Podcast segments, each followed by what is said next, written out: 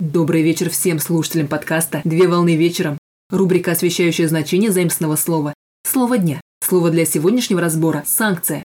Слово «санкция» с латинского языка «санктио» – нерушимый закон, где санчере – объявлять нерушимым, освещать, и сачер – святой. Санкция – это часть элемента правовой нормы, в которой определяются последствия ее нарушения или неисполнения, а также предусматриваются определенные меры государственного воздействия в отношении ее нарушителя. Санкция представляет собой государственный акт, утвержденный высшей инстанцией, а также предохранительную меру, которая принимается правонарушителю и влекущая для него определенные неблагоприятные последствия. Санкции могут быть классифицированы. Так, санкции различают по способу воздействия правовой нормы, поощрительные, принудительные и пустые санкции, по степени определенности, альтернативные, абсолютно определенные, относительно определенные и неопределенные санкции, и по правовому статусу, административно-правовые, дисциплинарно-правовые, имущественные и уголовно-правовые санкции. В международном значении санкция представляет собой меру воздействия, применяемую государству, нарушившему свои международные обязательства или нормы международного права. На сегодня все. Доброго завершения дня.